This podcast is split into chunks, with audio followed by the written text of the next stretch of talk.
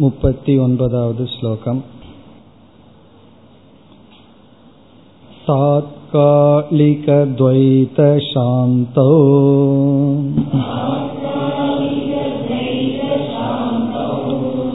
अप्यागामिजनिक्षयः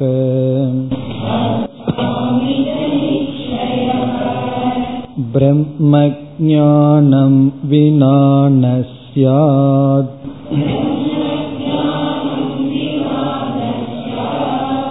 इति वेदान्तडिण्डिमः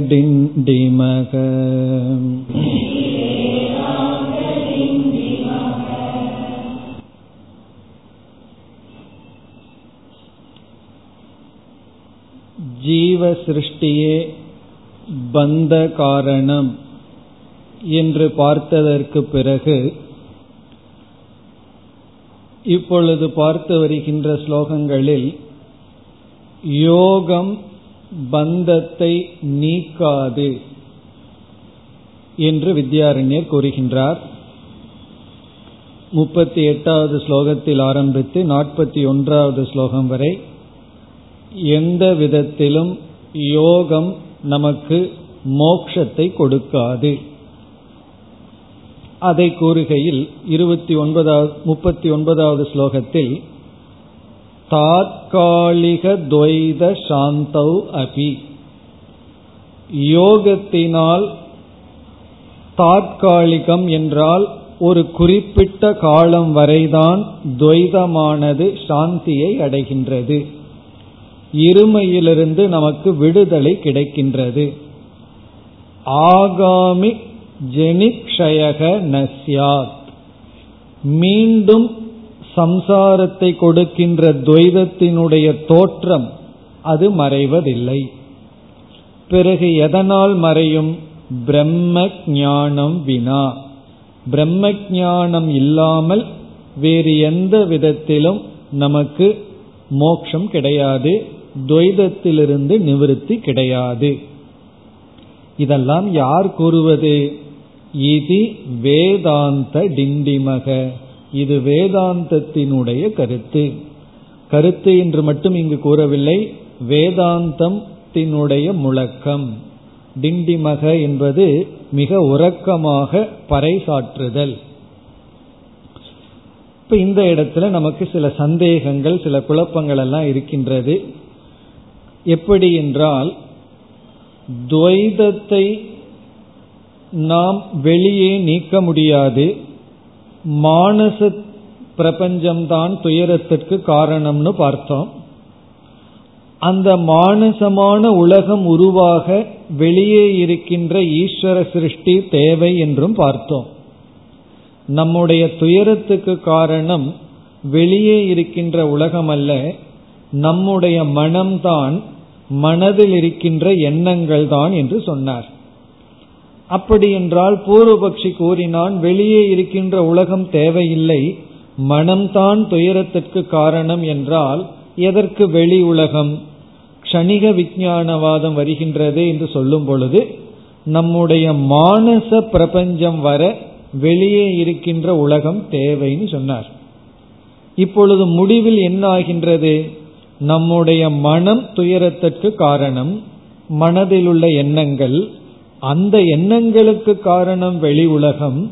ஆகவே வெளி உலகம் தானே மீண்டும் துயரத்திற்கு காரணம். நம்முடைய மனதை முழுமையாக அழிக்கவும் முடியாது. காரணம் யோக சாஸ்திரத்தில் மனதை அழிக்க உபாயம் சொல்லப்பட்டது. அதுவும் சம்பவிக்காது. இப்ப இப்பொழுது எப்படி புரிந்து கொள்வது என்ற சந்தேகம் வரும்பொழுது அடுத்த நாற்பதாவது ஸ்லோகத்தில் தான் வித்யாரண்யர் மிக தெளிவுபடுத்துகின்றார். ஆகவே நாற்பதாவது ஸ்லோகம் மிக முக்கியமான ஸ்லோகம். இப்ப இந்த இடத்துல தான் வித்யாரண்யர் வந்து நமக்கு மிக தெளிவாக ஒரு கருத்தை நமக்கு கூறுகின்றார். புரிந்து கொண்டு மனதில் பதிய வைக்க வேண்டிய ஸ்லோகம் நாற்பதாவது ஸ்லோகம். இப்பொழுது படிப்போம். அனிவிருத்தே பீஷ சிருஷ்டே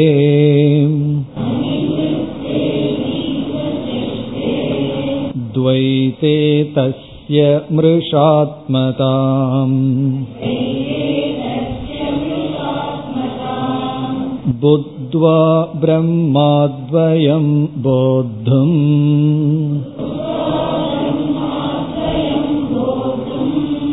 शक्यं वस्त्वैकवादिनः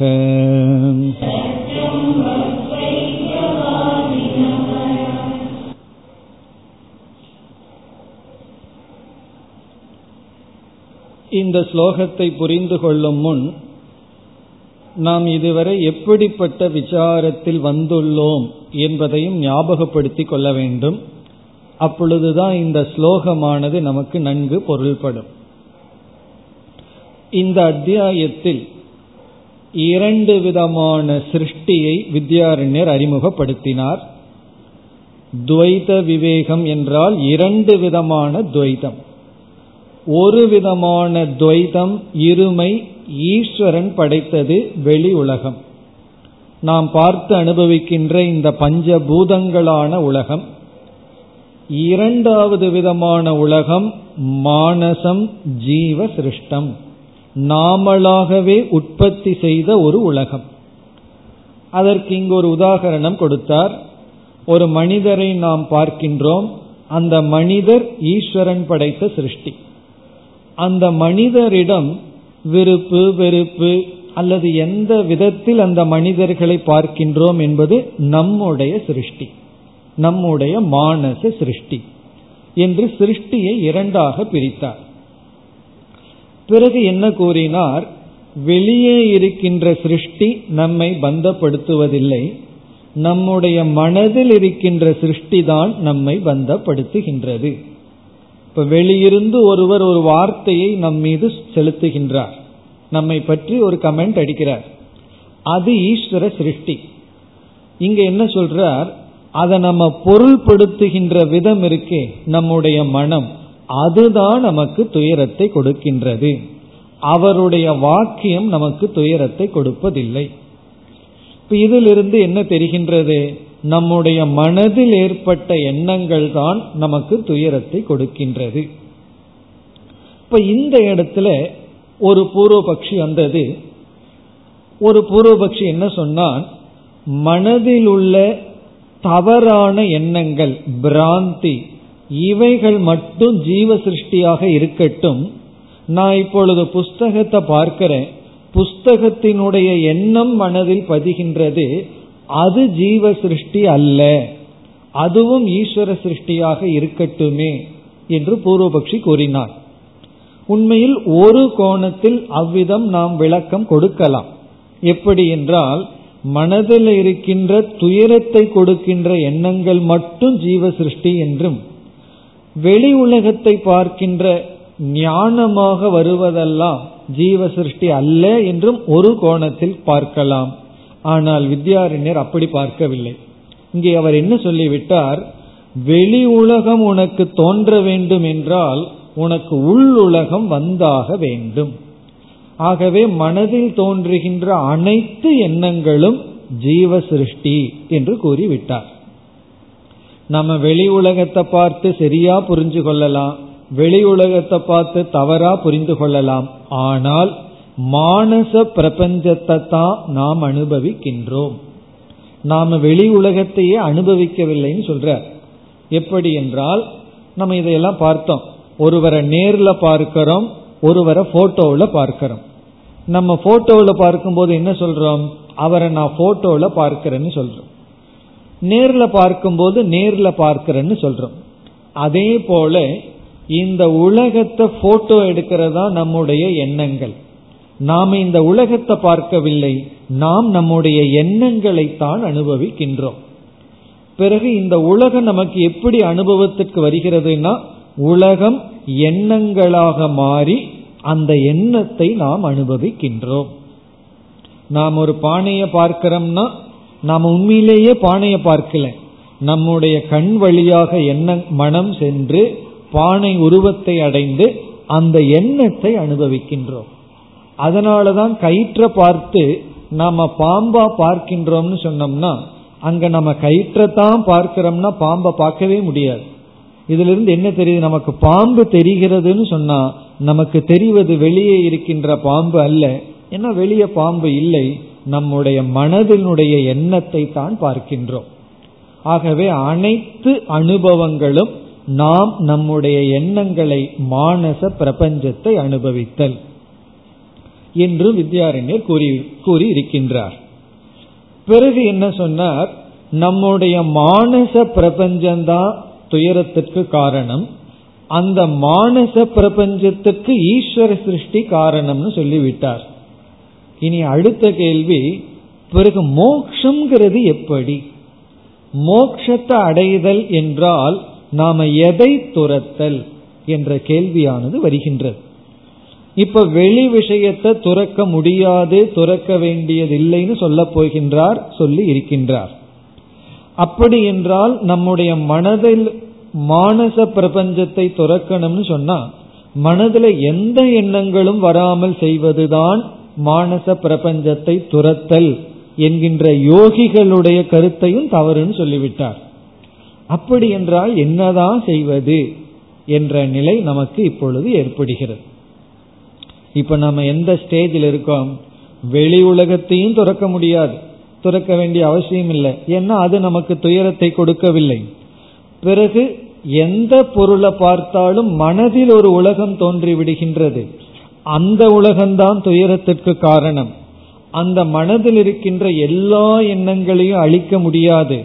அழிப்பது மோட்சமும் அல்ல. யோக சாஸ்திரத்தில் கூறுவது உண்மையான நிவர்த்தியும் அல்ல என்றும் கூறிவிட்டார். பிறகு என்னதான் செய்வது என்ற கேள்வி நமக்கு வருகின்றது. அப்பொழுதுதான் நம்ம இனி ஒரு கருத்து பார்த்தோம். இந்த அழிவு அப்படிங்கிறது இரண்டு. ஒன்று வந்து உருமாறுதல் இனி ஒன்று முழுமையாக அழித்தல். சான்வய நாசம் நிரண்வய நாசம்னு பார்த்தோம். இப்ப பானையை நான் அழிச்சிட்டேன்னு சொன்னா களிமண்ணா மாத்திட்டேன்னு அர்த்தம். புஸ்தகத்தை அழித்து விட்டேன்னா பேப்பரா மாத்திருக்கேன் அல்லது சாம்பலாக மாற்றி இருக்கின்றேன். ஆனாலும் அந்த புஸ்தகத்தினுடைய கண்டென்ட் அப்படியே இருக்கு. அப்படி அழிவு என்பது நிரண்வய நாசம் சான்வய நாசம்னு சொல்லப்படுகிறது. ஒரு கால் நம்முடைய சம்சாரத்தை நம்ம உருமாற்றி விட்டோம் அப்படின்னா மீண்டும் அந்த சம்சாரம் வந்துவிடும். இப்ப சிலர் வந்து ஒரு வீட்டில் வாடகைக்கு இருப்பார்கள். சில பிரச்சனை இருக்கும். அதுக்காக வேற வீட்டுக்கு போவார்கள். என்ன ஆயிருக்கும்னா பிரச்சனை மாறி இருக்குமே தவிர புதிய பிரச்சனை வந்திருக்கும். முன்ன வந்து ஓனர்கிட்ட பிரச்சனை இருக்கும். இங்க ஓனர் கிட்ட இருக்காது தண்ணீர் கிட்ட இருக்கும் இல்ல சுற்றி இருப்பவர்கிட்ட பிரச்சனை இருக்கும். அப்ப என்ன ஆயிருக்குன்னா என்னுடைய ப்ராப்ளம் ரீப்ளேஸ்மெண்ட் ஆயிருக்கு. பிரச்சனை வந்து தீர்வு காணவில்லை. பிரச்சனை என்ன ஆயிருக்குன்னா மாற்றப்பட்டுள்ளது. அதனால நானே ஒரு பிளாட் வாங்குறேன்னா வேற பிரச்சனையா மாறியாச்சு. இப்ப ஓனருக்கு என்ன பிரச்சனை இருக்குமோ அந்த பிரச்சனையெல்லாம் நமக்கு வந்தாச்சு. டெனண்டா இருந்தா என்ன பிரச்சனையோ அது போய் டெனண்ட் ப்ராப்ளம் போய் ஓனர் ப்ராப்ளம் வந்தாச்சு. அப்படி சம்சாரத்தை வந்து நம்ம பொட்டன்சியலா அதை ஒடுக்கணும்னா வேறு ரூபத்தில் வரும். அப்ப நமக்கு நிரண்வய நாசம்தான் தேவை. முழுமையாக சம்சாரம் நம்ம விட்டு போயாகணும் இப்ப இந்த ஸ்டேஜில் என்ன சாதனை? அதற்கு பதில் தான் இந்த நாற்பதாவது ஸ்லோகத்தில் சொல்லி இருக்கின்றார். இந்த முப்பத்தொன்பதாவது ஸ்லோகம் வரைக்கும் நம்ம படித்தோம்னா ஒரு பெரிய குழப்பத்தில் வந்து நிற்போம் அப்படி என்ன செய்யறார் நம்ம நல்லா அழகா குழப்பி பிறகு இந்த நாற்பதுல ஒரு தெளிவை கொடுக்கின்றார். இப்ப இங்க என்ன சொல்கின்றார் இவர்? இந்த ஸ்லோகத்தில் வித்யாரண்யர் வெளியிருக்கின்ற துவைதத்தை நம்ம நீக்க வேண்டாம்.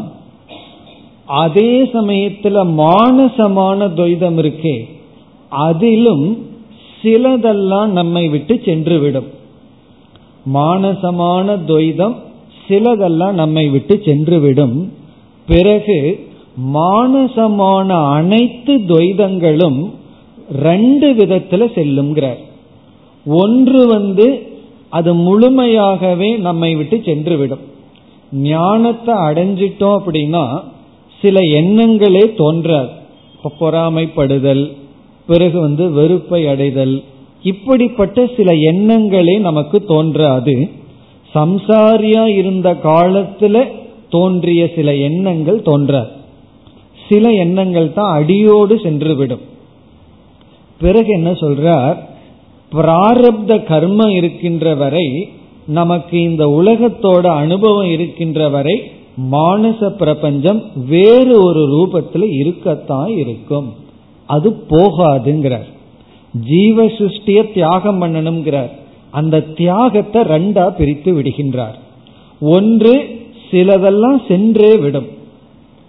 பிறகு இனி ஒன்று என்ன என்றால் எதெல்லாம் செல்லாமல் இருக்கின்றதோ அவைகளுக்கெல்லாம் பாதம் ஏற்படும் அப்படின்னு சொல்றார். இங்க வந்து முக்கியமான சொல் வந்து பாதா. பாதம். பாதம்னா என்ன என்றால் அந்த எண்ணங்கள் இருக்கும் அந்த எண்ணங்களில் சத்தியத்துவ புத்தி இருக்காது. அது உண்மை என்கின்ற எண்ணம் நமக்கு இருக்காது. எண்ணத்தினுடைய ஓட்டம் இருக்கும் மானச பிரபஞ்சம் இருக்கும் அதில் உண்மை என்கின்ற புத்தி இருக்காது. அப்ப இங்க என்ன சொல்றாரு இறுதியா? நம்முடைய துயரத்துக்கு காரணம் சத்தியத்துவ புத்தி. அது உண்மை என்கின்ற எண்ணம். அதை உண்மைன்னு நினைக்கிறதுனால தான் துயரப்படுறோம். அதை நம்ம உண்மைன்னு நினைக்கலைன்னா நமக்கு அது சிரிப்பா இருக்கும் துயரப்பட மாட்டோம். நம்ம ஒருவர் வந்து நாயி பேயின்னு திட்டுறாருன்னு வச்சுக்குவோமே அது நமக்கு வார்த்தை நமக்கு கோபத்தை கொடுத்ததுன்னு சொன்னா அவர் சொல்றத நம்ம உண்மைன்னு நினைச்சிட்டோம். அதனாலதான் கோபம் வருதுன்னு அர்த்தம். கோபம் வரல எப்பொழுதுனா அது பொய் என்று புரிந்து கொண்டார். இந்த பொய்னு புரிஞ்சுட்டா அங்க பிரவருத்தியும் இருக்காது நிவர்த்தியும் இருக்காது. இப்ப வந்து காணல் நீரை பார்க்கிறோம்.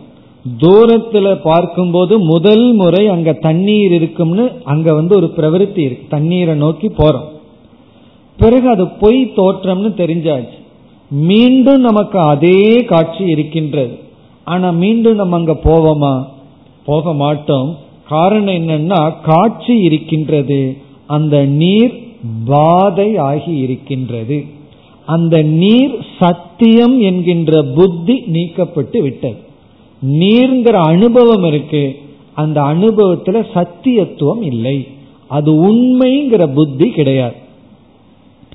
அதே போல வந்து கயிற்ற பார்க்கிறோம் பாம்பு போல தெரிகின்றது. பிறகு வந்து மீண்டும் தெரிஞ்சு போச்சு அது கயிறு தான்னு மீண்டும் அது பாம்பு போல் தெரிந்தால் நாம் பயந்து ஓட மாட்டோம். காரணம் என்ன? அது பொய்யான காட்சி என்று நம்முடைய மனதில் தோன்றுகின்ற மானச பிரபஞ்ச தியாகம் என்பது பாதா. பாதா என்றால் சத்தியத்துவ புத்தி சென்று விடுதல். அதுதான் மோக்ஷத்துக்கு சாதனம். அதனால நமக்கு மானச பிரபஞ்சம் சில பிரபஞ்சங்கள் இருக்கலாம் சில பிரபஞ்சம் சென்று விடும். சிலதெல்லாம் போயிரும் சிலதெல்லாம் வந்து இருக்கும் ஆனால் சத்தியத்துவ புத்தி இருக்காது. நான் பொறாமப்படுறேன் அந்த பொறாமையில சத்தியத்துவ புத்தியை நீக்கிறேன்னு சொல்ல மாட்டோம் ஏன்னா வெளியே ஒரு மனிதன் ஒரு பொருளை வச்சிருக்கான். நான் அந்த பொருளை உடையவனாக இல்லை. பொறாம வருது.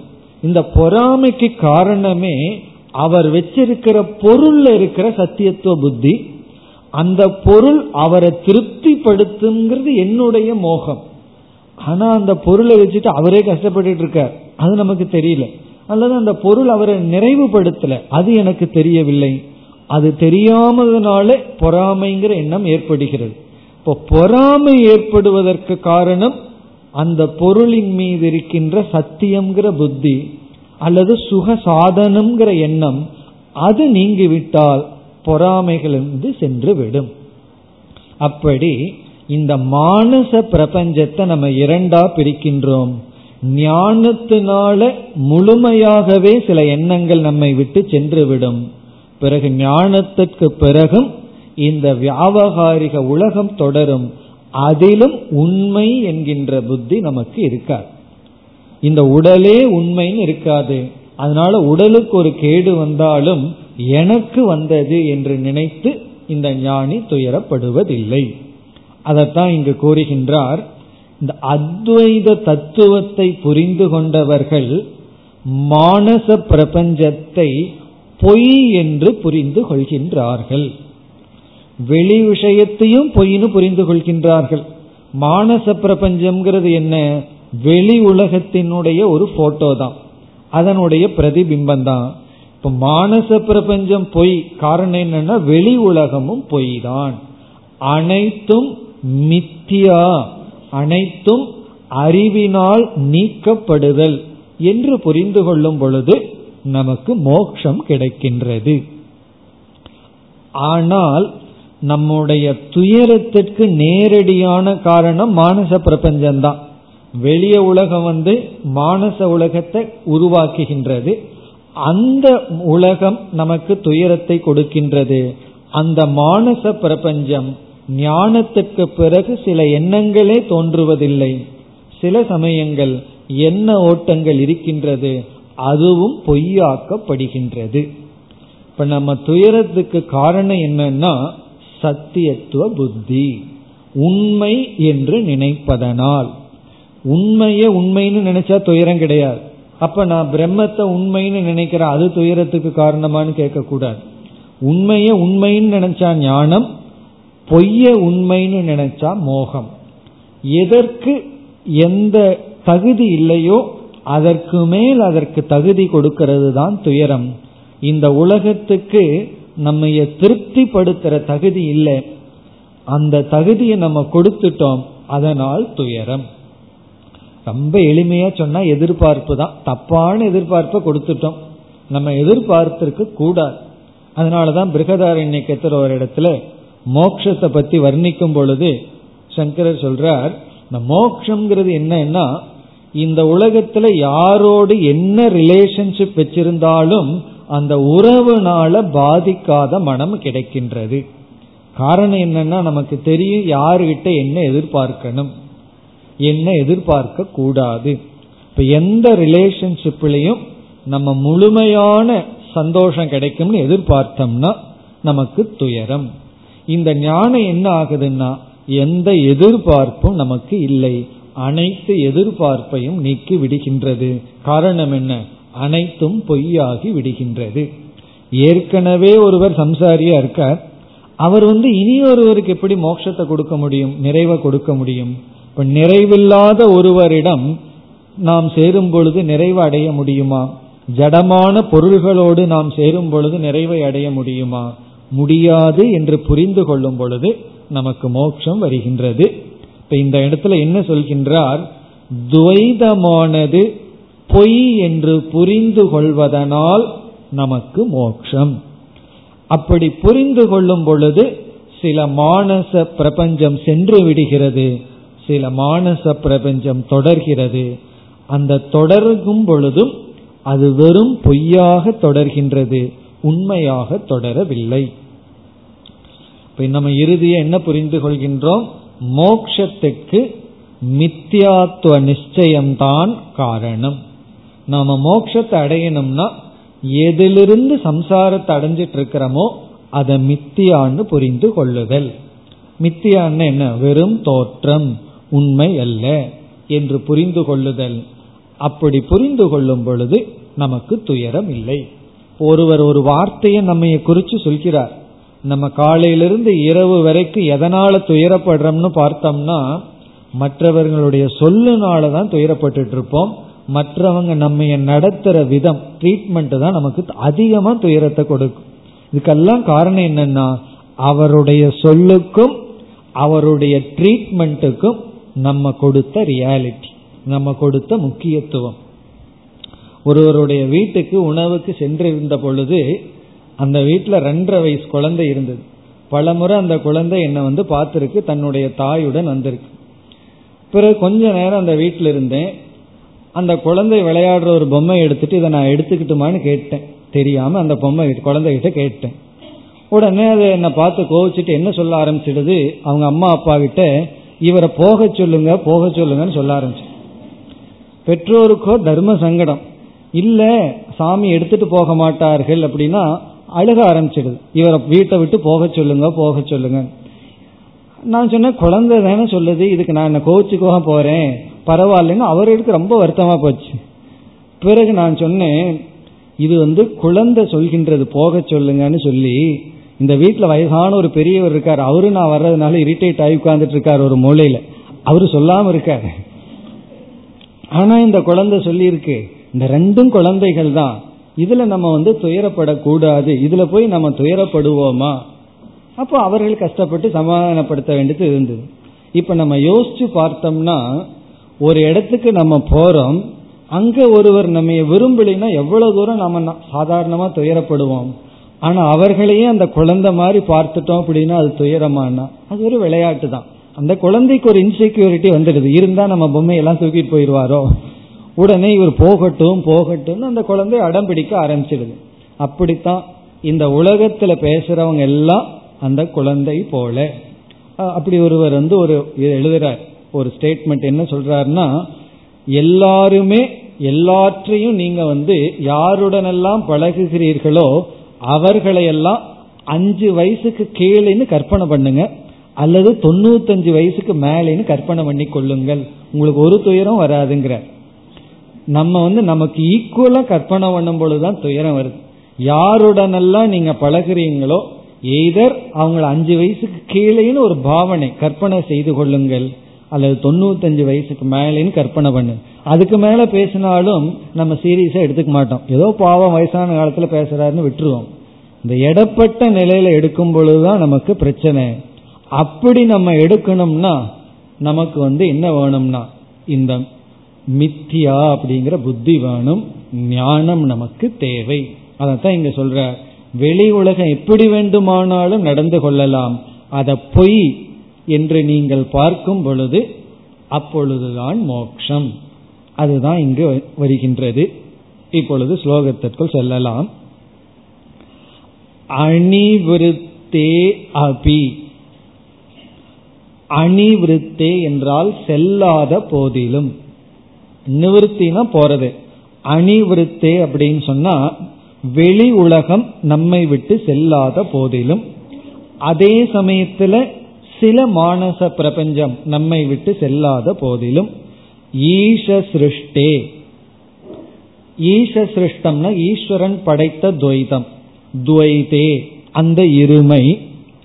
இறைவன் படைத்த அந்த இருமையானது நம்மை விட்டு செல்லாத பொழுதும்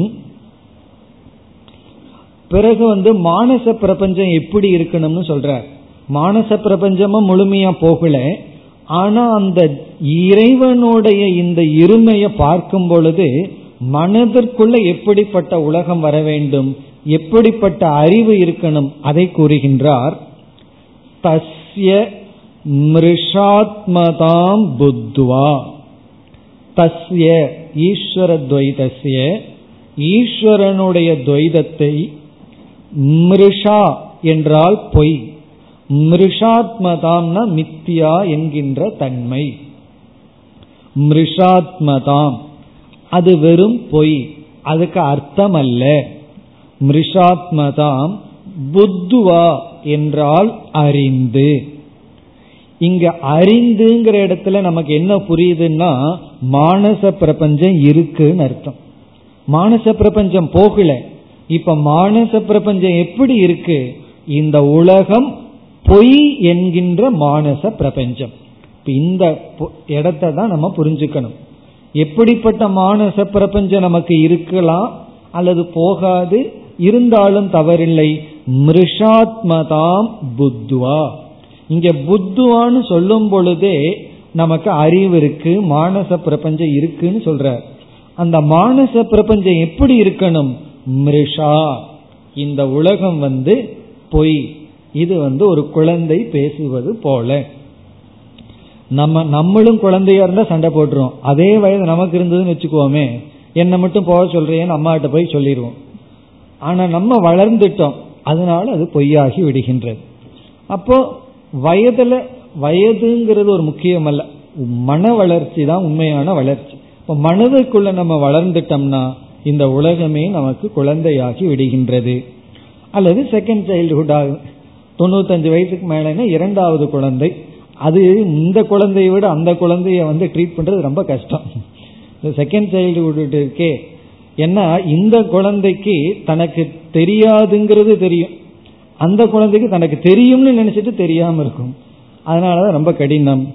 ஆனா எப்படியும் குழந்தைகள் தான் மிருஷாத்மதாம் அதனுடைய பொய்மையை உணர்ந்தால் பொய்மை என்கின்ற புத்தி வந்துவிட்டால் இந்த உலகம் பொய்ன்னு சொன்னா பொய்யுக்கு ஒரு ஆதாரம் வேண்டும். அந்த ஆதாரம் ஒன்று. அது என்ன? பிரம்ம அத்வயம் போத்தும் சக்கியம். அத்வயம் பிரம்ம. அத்வயம்னா இரண்டற்ற பிரம்ம பிரம்மத்தை போத்தும் என்றால் புரிந்து கொள்வது சக்கியம் முடியும். அப்ப பிரம்மத்தை புரிஞ்சு கொள்ள முடியும். நம் மானச பிரபஞ்சம் எல்லாத்தையும் துறக்கணும்னா பிரம்மன் அத்வைத சொரூபம் நான் அதையும் துறக்க வேண்டியது வந்துடும் அகம் பிரம்மன்ற புத்தி நமக்கு வந்து அப்பொழுது பிரம்மன அத்வைதம் என்று நாம் புரிந்து கொண்டால் அப்பொழுதுதான் புரிந்து கொள்ள முடியும். இதெல்லாம் யாருக்கு புரிந்து கொள்ள முடியும்? இதெல்லாம் யாருக்கு சாத்தியம்? அதை கூறுகின்றார். வஸ்து ஐக்கியவாதி நக கடைசி சொல் வந்து அத்வைதிகளுக்கு அப்படின்னு அர்த்தம். யோகிகளுக்கெல்லாம் இப்படி வராதுங்கிறார். அத்வைதிகளுக்கு தான் இது விளங்கும். வஸ்து அப்படின்னு சொன்னா பொருள். ஐக்கியம்னு சொன்னா அந்த வஸ்துவோடு நான் ஒன்றாக இருத்தல். இங்க வந்து வஸ்துனா பிரம்மன் அர்த்தம். ஐக்கியம்னா அந்த பிரம்மனுடன் நான் ஒன்றாக இருத்தல். வாதினகன அப்படி பேசுபவர்கள். அப்படிப்பட்ட கருத்தை உடையவர்கள். வஸ்து ஐக்கியவாதினகன அத்வைத வாதினக. அத்வைத மதவாதினக அத்வைத மதத்தை பின்பற்றுபவர்களுக்கு இது சக்கியம் இது முடியும். இதிலிருந்து யாருக்கு முடியாதுன்னா யோக மதத்தை மற்ற மதத்தை பின்பற்றுபவர்களுக்கு முடியாது. காரணம் அவர்களுக்கு இந்த துவைதம் மிருஷா அல்ல சத்தியம். இந்த உலகம் வந்து அவர்களுக்கு உண்மை. இந்த உலகம் உண்மைங்கிறதுனால தான் உலகத்திலிருந்து ஓடணும்னு சொல்கின்றார். இந்த உலகம் பொய் அப்படின்னு சொல்லிட்டா அதுல இருந்து நம்ம வந்து ஓட வேண்டிய அவசியமும் இல்லை. ரெண்டு இடத்துக்கு ஓட வேண்டாம். உலகத்தை நோக்கியும் ஓட வேண்டாம். உலகத்துல இருந்தும் ஓட வேண்டிய அவசியம் இல்லை. காரணம் என்ன? பொய் என்றால் நம்ம வந்து அதை எடுத்துட்டும் போக மாட்டோம். அதை பிறகு அதை நாடியும் செல்ல மாட்டோம்.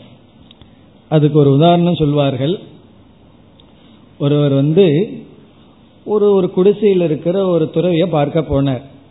போகும்பொழுது அவருடைய கை கை நிறைய பேக் நிறைய தங்க கட்டியா வச்சுட்டு போனார். குரு தட்சிணையா கொடுக்கலாம்னு சொல்லி. பிறகு அந்த குரு சொன்னாரு கல் மண் பொன் எல்லாம் ஒன்று தான் அப்படிங்கிற ஞானத்தை கொடுத்தார். கொடுத்த உடனே அவர் குரு கொடுக்கலான்ட்டு போகல அவர் எடுத்துட்டு போயிருக்கார் அவ்வளவுதான். சொன்ன உடனே உனக்கு புரிஞ்சுதான்னு கேட்டார். மண்ணும் பொண்ணும் ஒன்றுதுன்னு புரிஞ்சுதான்னு அந்த சிஷ்யன் கிட்ட கேட்டார். சிஷ்யம் புரிஞ்சுதுன்னு சொன்னான். அப்படின்னா இந்த சூட்கேஸ் இங்க வச்சுட்டு போன்ட்டார். இவன் ஏதோ சூட்கேஸ்ல தங்க கட்டியோட போயிருக்கான். இவர் வந்து அந்த கிளாஸ் தங்கத்தை பார்த்த உடனே அந்த கிளாஸ் எடுத்திருக்கார். தங்கமும் களிமண்ணும் ஒண்ணுதான்னு சொல்லி. உடனே புரிஞ்சுதான்னு சொன்ன சிஷ்யம் புரிஞ்சுதுன்னு சொன்னோன்னே அப்ப களிமண்ணி அந்த தங்க கட்டி வச்சுட்டு போன்ட்டார். புரிஞ்சுதுன்னு சொன்னது தப்பா போச்சு. புரியலன்னு சொன்னா தங்க கட்டியோட போயிருக்கலாம். அப்ப இவன் சொன்னா உங்களுக்கு திடீர்னு தங்கத்துல ஆசை வந்திருக்கு. அதனாலதான் இன்னைக்கு பானை களிமண் உதாரணத்தை விட்டுட்டு தங்க நகை உதாரணத்தை எடுத்துட்டு நீங்க வந்து இப்படி சொல்லி விட்டீர்கள்னு அதுக்கு இவர் சொன்னார் நீ வந்து சூட்கேஸ்ல ஏதோ வெயிட்டான பொருளை கொண்டு வந்த. திறந்து பார்த்ததுக்கு அப்புறம் அது செங்கல்னு தெரிஞ்சிடுதுன்னா தலையில வச்சுட்டு எடுத்துட்டு போவையா? அப்படின்னு கேட்டார். மறுபடியும் நீ தூக்கிட்டு போக மாட்டேயல்ல. அது போலதான் சொன்னேன். நான் இதை வித்து வித்து ஆசிரமம் கட்டுறதுக்கு இதை வைக்க சொல்லல. இதனுடைய பலன் இல்லைன்னு தெரிஞ்சு அதை எதுக்கு தலையில வச்சுட்டு போவேன்? அந்த அர்த்தத்துல சொன்னேன்னு சொன்னார். ஒரு பொருளை மீண்டும் திருப்பி கொண்டு போவோம்னு சொன்னா கொண்டு வரும் பொழுது அந்த பொருளுக்கு எவ்வளவு ரியாலிட்டி கொடுத்தோமோ அதே ரியாலிட்டி இருந்தா தான் திரும்பி எடுத்துட்டு போவோம். கொண்டு வரும் பொழுது ஒரு சத்தியத்துவம். சத்தியத்துவம் போயிடுதுன்னா அது எதுக்கு தலையில வச்சுட்டு போவோம்? அது தூக்கி எரிஞ்சிட்டு தானே போவோம். அப்படி இந்த சத்தியத்துவம்ங்கிறது தான் ரொம்ப முக்கியம். இந்த உலகம் உண்மை அப்படின்னு இருக்கிற வரைக்கும் இந்த உலகத்தை ஒரு விதத்துல நடத்திட்டு இருப்போம். உலகம் நடத்துறத ஒரு விதத்துல பொருள்படுத்திட்டு இருப்போம். அது பொய்னு தெரிஞ்ச உடனே முழுமையாக மாறி விடுகின்றது. அதைத்தான் இங்கு சொல்கின்றார். ஈஸ்வரனுடைய சிருஷ்டி அப்படியே இருக்கட்டும் போகாது. ஜீவனுடைய மானச பிரபஞ்சம் என்ன ஆக வேண்டும் என்றால் அந்த ஈஸ்வர சிருஷ்டி பொய். ஈஸ்வரனுடைய மாயா அம்சம்ங்கிற ஞானம் வந்தா போதும். அந்த ஞானம் அத்வைத மதத்தை பின்பற்றுபவர்களுக்கு தான் கிடைக்கும். அப்படி கிடைக்கிறதுனால தான் மோக்ஷம். இந்த மிருஷாத்மதாம் புத்வா அப்படிங்கறதா துவைதத்தினுடைய பாதா. பாதா இஸ் ஈக்வல் டு மித்தியாத்வ நிச்சயம். நம்ம பாதை பண்றது அப்படின்னா அது மித்தியா. ஒரு ஒரு வீட்டுக்கு நம்ம போறோம். முன்னாடி டேபிள்ல வந்து அழகான ஒரு மலர் பிறகு ஒரு செடி அதுல வேற அப்பதான் தண்ணிய தொளிச்ச மாதிரி இருக்கு. தண்ணிய வேற ஸ்பிரிங்கிள் பண்ணி வச்சிருக்க அப்புறம் அப்படியே தொட்டு பார்த்தா என்னன்னா அந்த தண்ணியும் கூட பிளாஸ்டிக் தான். அவ்வளவு அழகா இப்ப பண்ணி வச்சிருக்காரு. ஒரிஜினல்லையும் கூட அவ்வளவு அழகு இருக்காரு பிறகு என்ன பண்றோம்? நம்ம உடனே ஒரு பாதை பண்றோம். இது செடி அல்ல இது மலர் அல்ல இது நீர் அல்ல அப்படின்னா என்னன்னா இது வெறும் தோற்றம். அங்க பிளாஸ்டிக் சத்தியம். ஆனா எது மித்தியா? மலர் அப்படிங்கிற புத்தி சென்று விட்டது. நீருங்கிற புத்தி சென்று விட்டது. பிறகு நம்ம அதை எப்படி பார்ப்போமோ அப்படி பார்ப்போம். அதே போல பிரபஞ்சத்துல சத்தியத்துவ புத்தி இருக்கிறதுனால சம்சாரம் மிருஷாத்மதாம் புத்வா. அது பொய் என்று தெரிந்து விட்டால் அதனால நமக்கு அந்த மானச பிரபஞ்சம் இருக்கும். அந்த மானச பிரபஞ்சம் நம்மை விட்டு செல்ல வேண்டாம். செல்லவும் கூட. அந்த மானச பிரபஞ்சம் போயிடுதுன்னு வச்சுக்கோமே. மித்தியாங்கிற புத்தி போயிடுதுன்னா அப்புறம் சத்தியம்ங்கிற புத்தி வந்துடும் அதனால எது நம்ம மனசிலிருந்து நீங்கணும்னா சத்தியத்துவ புத்தி தான் நீங்கணும். அது நீங்கினா சில மானச பிரபஞ்சம் போயிடும் யோகிகள் எல்லாம் என்ன நினைச்சிட்டாங்க? எல்லா எண்ணமும் போகணும்னு சொல்கிறார்கள். அப்படி இல்லை. எந்த எண்ணம் துயரத்தை கொடுக்குமோ அது போயிரும். மீதி எண்ணங்கள் எல்லாம் அது ஒரு அழகான ஆபரணமாக தொடரும். அந்த கருத்தை தான் இங்கு நிலைநாட்டி இருக்கின்றார். இப்ப நேரடியா மானச பிரபஞ்சம் தொடரும்னு சொல்லவில்லை வித்யாரண்யர். மிருஷாத்மதாம் புத்துவான்னு சொல்லியிருக்கார். பொய்யை புரிந்து கொண்டு இந்த புரிந்து கொண்டு அது எங்க நடக்கும்னா அது நம்முடைய மானச பிரபஞ்சம். அது வந்து முழுமையாக செல்லவில்லை. மாற்றம் ஏற்பட்டுள்ளது. இனி அடுத்த ஸ்லோகத்தில் இந்த தலைப்பை நிறைவு செய்கின்றார். அதாவது எதனால மோக்ஷம் யோகம் மோட்சத்தை கொடுக்காது அப்படிங்கிறதை கருத்தை நிறைவு செய்கின்றார். நாற்பத்தி ஓராவது ஸ்லோகம். प्रलये तन्निवृत्तौ तु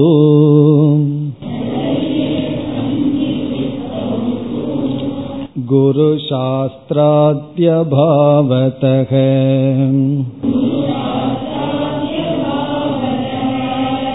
विरोति द्वैताभावेऽपि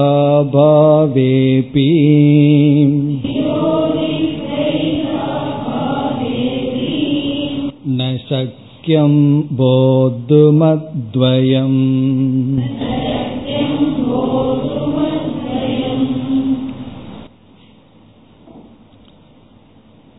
இங்கு நமக்கு ஒரு சந்தேகம் வருகின்றது மிருஷாத்மதாம் புத்துவான்னு சொன்னார் இந்த உலகத்தை எல்லாம் பொய்னு புரிந்து கொள்ள வேண்டும் எல்லாத்த விட பெரிய கஷ்டம் என்னன்னா இந்த புரிஞ்சுக்கிறது தான் ரொம்ப கஷ்டம். அது எப்படி தெரியும்னா சில சின்ன விஷயம் மற்றவங்க புரிஞ்சுக்காம இருக்கிறதுனால நமக்கு ரொம்ப கஷ்டமா இருக்கும். அவர்கள் வந்து ஒரு சிறிய விஷயத்தை புரிஞ்சுட்டா நமக்கு ஒரு பெரிய ரிலீஃப் கிடைக்கும். ஆனா நாம் அதை புரிய வைக்கிறது இருக்கே அதுதான் பெரிய அந்த ரிலீஃபை விட பெரிய கஷ்டமா இருக்கும். அப்படி இந்த புரிய வைக்கிறதுங்கிறது மிக மிக கடினமான வேலை. மனது ரொம்ப பண்பட்டு இருந்தா தான் சில உண்மைகள் எல்லாம் நமக்கு புரியும். இப்ப இந்த பூர்வபக்ஷி என்ன நினைக்கிறான் கஷ்டப்பட்டு நம்ம பண்படுத்தி புரிஞ்சுக்க வேண்டிய சிரமத்தை நம்ம எதுக்கு எடுத்துக்கணும்? பிரளய காலத்துல தான் எல்லாமே நாசம் அடைஞ்சிருது. நம்ம பிரளயத்தோட போய் சேர்ந்துடலாமே மோட்சத்தை. அது வரைக்கும் காத்திருக்கிறதுல என்ன இருக்கு? இப்பவே ஏன் கஷ்டப்படணும்? அப்படின்னு ஒரு பூர்வபக்ஷம்.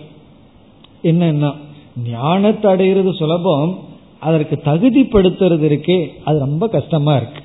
அதனால என்ன என்றால் நம்ம வந்து பிரளயம் வரைக்கும் காத்திருப்போம். அது வரைக்கும் எப்படியோ அடிபட்டோ உதவட்டோ உலகத்துல வாழ்ந்துருவோம். பிரளயத்துல எல்லாமே நாசம் அடைஞ்சிரும். அப்ப மோட்சம் நமக்கு கிடைத்து விடுமே. அதற்கு இங்கு வித்யாரண்யர் பதில் சொல்றார் பிரளயம்ங்கிறது நிரண்மய நாசம் அல்ல. நீ பிரளய காலத்துல எப்படி ஒடுங்கினையோ அடுத்த சிருஷ்டியில நீ அதே ஆளா வருவேன். அதனால உனக்கு வந்து மோட்சம் கிடையாது. அது மட்டுமல்ல பிரளய காலத்துக்குள்ள நீ ஒடுங்கி இருக்கும் பொழுது மோட்சத்தை கொடுக்கிற சாதனைகள் எல்லாம் அப்பொழுது உனக்கு இல்லை. பிரளய காலத்துல நம்ம வந்து பீஜ ரூபத்திலேயே இருக்கும் பொழுது சரி நான் பிரளய காலத்துல ரொம்ப காலம் இருந்தா எனக்கு அதுவே எனக்கு அப்ப மோட்சம் கிடைக்குமான்னா அதுவும் இல்லைங்கிற. இப்ப எவ்வளவு காலம் சிருஷ்டி இருந்ததோ அவ்வளவு காலம் பிரளயம் இருந்தாலும் அவ்வளவு காலத்திலும் நீ அஜானியா தான் இருப்ப உனக்கு மோட்சத்திற்கு வாய்ப்பில்லை. காரணம் என்னன்னா மோட்சத்தை கொடுக்கிற ஞான சாதனைகள் பிரளய காலத்தில் கிடையாது. பிரளய காலத்துல வந்து உனக்கு நல்ல மனம் இல்லை. பிறகு வந்து சாஸ்திரமும் ஒடுங்கி இருக்கு. குரு கிடையாது. இப்படி ஞான சாதனை பிரளய காலத்துல கிடையாது. அதனால உனக்கு ஞானமும் இல்லை. ஞானம் இல்லை என்றால் மோக்ஷமும் இல்லை. ஆகவே வேறு வழி இல்லை. நீ வந்து உன்னை தகுதிப்படுத்தித்தான் ஆகணும். ஞானத்தை அடைஞ்சுதான் ஆகணும். எப்பொழுதுனா சிருஷ்டி இருக்கின்ற காலத்திலேயே பிரளயம் மோட்சத்தை கொடுக்காது. அதைத்தான் கூறுகின்றார் நாற்பத்தி ஓராவது ஸ்லோகம். பிரளயே தன் பிரளயே பிரளய காலத்தில் தன் நிவத்தௌ தன் துவைத நிவர்த்தி ஏற்பட்ட போதிலும். துவைத நிவர்த்தி இல்லாத போதிலும். துவைதத்தினுடைய நிவர்த்தி அடைந்த போதிலும். துவைத நிவர்த்தினா துவைதம் இல்லாத போதிலும். பிரளய காலத்துல நம்ம சம்சாரத்தை அனுபவிக்க மாட்டோம். நம்ம பிரளயத்துக்கே போக வேண்டாம். நம்முடைய தூக்கத்தையே சாஸ்திரம் நித்திய பிரளயம்னு சொல்லுது. டெய்லி பிரளயம் என்னன்னா ஆழ்ந்த உறக்கம். அங்கேயும் நம்ம துயரத்தை அனுபவிப்பதில்லை. அப்படி பிரளயத்திலும் ஆழ்ந்த உறக்கத்திலும் நாம் துவைத நம்மை விட்டு சென்ற போதிலும் நமக்கு மோட்சம் கிடைக்காது. காரணம் என்னன்னா அந்த பிரளய காலத்துல ஞான சாதனைகள் இல்லைன்னு சொல்ற ஞான சாதனைகள் எவை? குரு சாஸ்திராதி அபாவதக. குரு ஞான சாதனம் சாஸ்திரம் ஞான சாதனம். ஆதி ஆதியில மீதி எல்லாம் ஞானத்துக்கு தேவையான நம்முடைய மனம் அதிகாரித்துவம் மற்ற குணங்கள் இவைகள் எல்லாமே. சிஷ்யனும் வேணுமே. குரு சாஸ்திரம் இருக்கு. சிஷ்யனுடைய மனம் இருந்தா தானே ஞானம் கிடைக்கும். இப்ப சிஷ்யன் சிஷ்யனுடைய மனநிலை இவைகள் எல்லாம். குரு சாஸ்திராதி அபாவதக. குரு சாஸ்திரம் முதலியவைகள் இல்லாத காரணத்தினால் பிரளய காலத்தில் துவைதம் இல்லாத பொழுதிலும் குரு சாஸ்திரம் போன்ற ஞானத்தை கொடுக்கின்ற சாதனைகள் இல்லாத காரணத்தினால் அத்வைதத்தை புரிந்து கொள்ள முடியாது.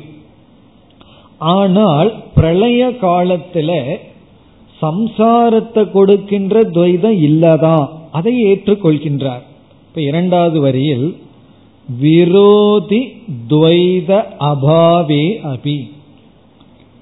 இங்க துவைதத்துக்கு அடைமொழி வந்து விரோதி. விரோதியான துவைதம். எதற்கு விரோதினா அத்வைதத்திற்கும் அல்லது மோக்ஷத்திற்கும் விரோதி யாருன்னா? மோக்ஷத்திற்கு விரோதி இவன் தான் மோக்ஷம்னா சந்தோஷமா இருக்கிறதுக்கு யார் பகைவன்னா? துவைதம் தான் அப்படி விரோதி துவைத அபாவே அபி. பிரளய காலத்தில் விரோதியாக இருக்கின்ற துவைதம் இல்லாத பொழுதும் ந சக்கியம் போதும் அத்வயம். கடைசி சொல் அத்வயம். இரண்டற்ற தத்துவத்தை போத்தும் அறிந்து கொள்ள ந சக்கியம் முடியாது. நமக்கு அத்வைதத்தை புரிஞ்சுக்கிறதுக்கு விரோதியா இருக்கிறது யாருன்னா துவைதம் தான் நம்ம என்ன சொல்றோம்? அத்வைதம் உண்மைன்னு சொல்றோம். சில பேர் என்ன சொல்கிறார்கள்? நீ வந்து பார்க்கறதெல்லாம் துவைதம். நீ இப்படி சொல்றதுக்கே வாயின்னு ஒன்று வேணும் கேட்கறதுக்குன்னு ஒரு ஆள் வேணும். பிறகு வந்து எத்தனையோ துவைதம் இருந்தா தான் அத்வைதம் உண்மைன்னே உன்னால சொல்ல முடியும். எல்லாமே ஒன்னா இருந்தா எப்படி சொல்வது? ஆகவே நம்ம துவைதம்ங்கிறது அத்வைதத்துக்கு விரோதின்னு நினைச்சிட்டு இருக்கோம். ஒரு கால் அந்த விரோதியா இருந்தும் அந்த விரோதி இல்லாத பொழுதும் பிரளய காலத்துல துவைதம்ங்கிற விரோதி இல்லதான். ஆனாலும் அத்வைத ஞான சாதனைகளும் கிடையாது. குரு சாஸ்திராதி அபாவதக அத்வயம் போத்தும் ந சக்கியம். நம்மால் அத்வைதத்தை புரிந்து கொள்ள முடியாது. ஆகவே என்ன அப்படின்னா புரிந்து கொள்ள வேண்டும். அதுதான் முக்கியம். அதை புரிஞ்சுக்கணும். அதையவே நம்ம நாள் புரிஞ்சுக்கிறது இல்லை என்னன்னா நம்ம புரிஞ்சுக்கிறது தான் முக்கியங்கிறத புரிஞ்சுக்கிறதே ரொம்ப நாள் ஆகுது. எதை நம்ம புரிந்து கொள்ள வேண்டும்? அத்வைத பிரம்மத்தை புரிஞ்சுக்கணும். அப்படி புரிந்து கொள்ளும் பொழுது பிரம்மத்தின் மீது இந்த உலகம் ஏற்றி வைக்கப்பட்டுள்ளது. இது வெறும் மித்தியா இது வெறும் தோற்றம் இது சத்தியம் அல்ல அசாரம் என்று புரிந்து கொள்ள வேண்டும். இப்படி புரிந்து கொண்ட மனம் இருக்கே அந்த மனம் தொடரும். அதை நம்ம நாசப்படுத்த வேண்டிய அவசியம் இல்லை. அது பிராரப்த வரைக்கும் அது நமக்கு தொடரும். அப்ப எது சம்சார காரணம் அப்படின்னு சொன்னா கடைசியா சத்தியத்துவ புத்தி. இது நம்ம கடைசியா சொல்லணும். ஆரம்பத்துல எல்லாம் போய் சொன்னா சில பேருக்கு கோபம் வந்துடும் இப்போ ஒருவர் வீட்டில் யார் ஒருத்தர் இறந்துட்டார். அவருக்கு போய் நம்ம போய் இதெல்லாம் சொல்லிட்டு இருக்கக்கூடாது மிருஷாத்மத்துவ புத்தின்னு சொல்லக்கூடாது. அவருக்கு போய் ஆறுதல் தான் சொல்லணும். ஏன்னா அவரை விட்டு பிரிவில் அழுதுட்டு இருக்காரு அங்க போய் இந்த மரணத்துக்கெல்லாம் ரியாலிட்டி கொடுக்காதீங்கன்னு சொல்லிட்டு இருக்க கூடாது. அப்படி சொன்னா நம்ம வார்த்தைக்கு ஒரு ரியாலிட்டி கொடுக்க மாட்டார். கொடுக்காம அவரு துயரப்பட்டு இருப்பார். இது எப்ப சொல்லணும்னா மனம் வந்து நல்லா பக்குவப்பட்டு தெளிவா இருக்கும் பொழுது புரிந்து கொள்ள வேண்டிய விஷயம் இது.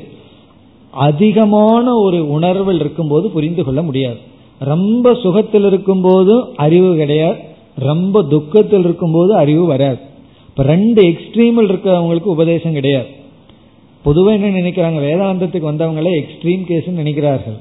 மேபி எக்ஸ்ட்ரீம் கேஸா இருந்து வரலாம். அதுக்கப்புறம் வேதாந்தம் அவங்கள நார்மல் ஆக்கிரும். நார்மல் ஆக்கி தான் ட்ரீட்மெண்ட்டே கொடுக்கும். அப்படி இங்க வந்து அந்த மிருஷாத்மத்துவ புத்தி தான் ரொம்ப முக்கியம். அந்த மிருஷாத்மத்துவ புத்தியான மானச பிரபஞ்சம் அது இருக்கலாம். அதை நம்ம புரிஞ்சிட்டோம்னா நம்ம மனதை நாசப்படுத்தணுங்கிற எண்ணம் எல்லாம் நமக்கு ஏற்படாது இனி அடுத்த ஸ்லோகம் நாற்பத்தி இரண்டு अबाधकं साधकं च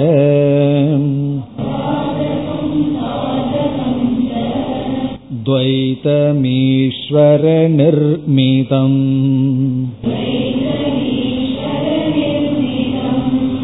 अपनेतुमशक्यं च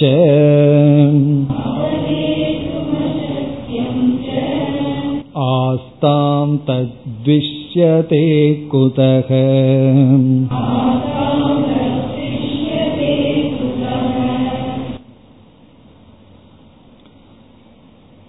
இந்த நாற்பத்தி இரண்டாவது ஸ்லோகத்தில்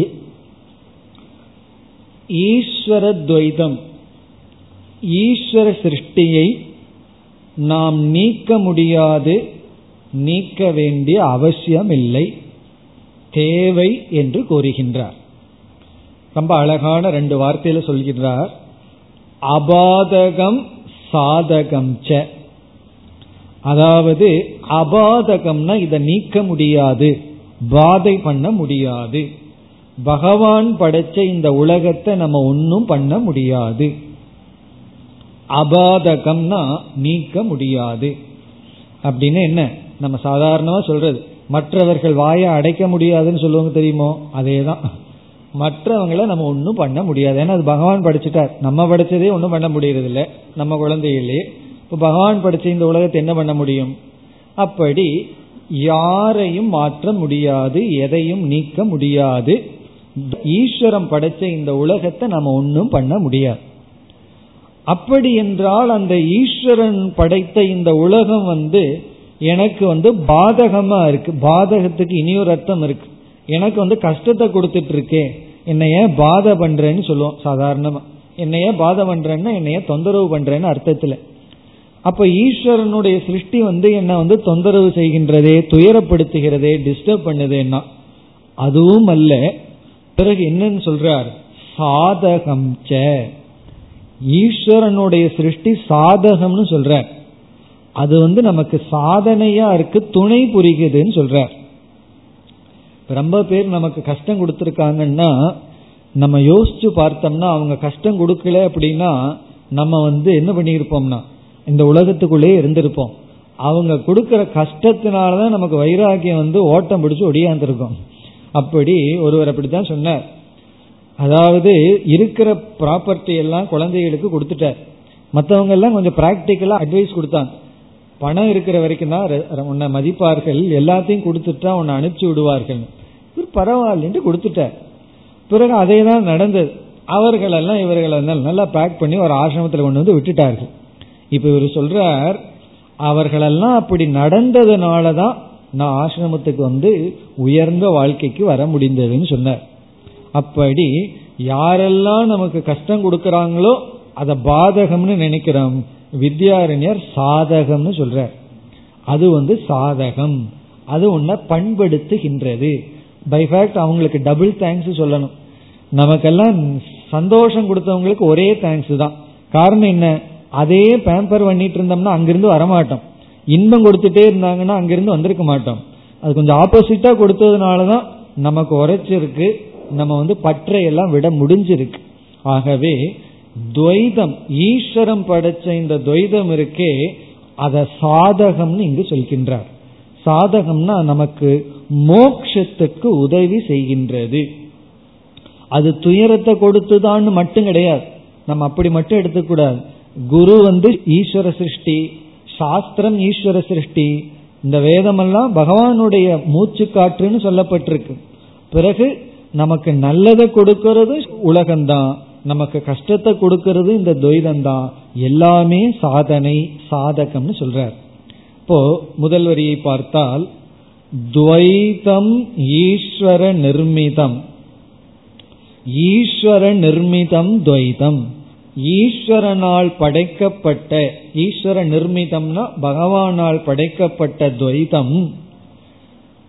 அபாதகம். அபாதகம்னா இந்த இடத்துல நம்ம எப்படி எடுத்துக்கலாம்? நமக்கு துயரத்தை சங்கடத்தை கொடுப்பதல்ல.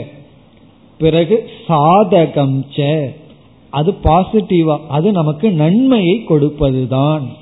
அது நமக்கு ஸ்ரேயஸை கொடுப்பது. சாதகம்னா ஸ்ரேய சாதனம்னு அர்த்தம்.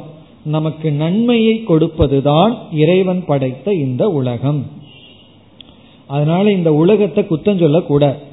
உலகத்தை நிந்தனை பண்ணிட்டு இருக்க கூடாது சில பேர்த்துக்கு நேரம் போகலின்னா என்ன பண்ணுவார்கள்? எதையாவது குறை சொல்லிட்டு இருக்கிறது. நேரம் போயிடும் அப்படி இந்த உலகத்தை நம்ம நிந்திக்கவே வேண்டாம்.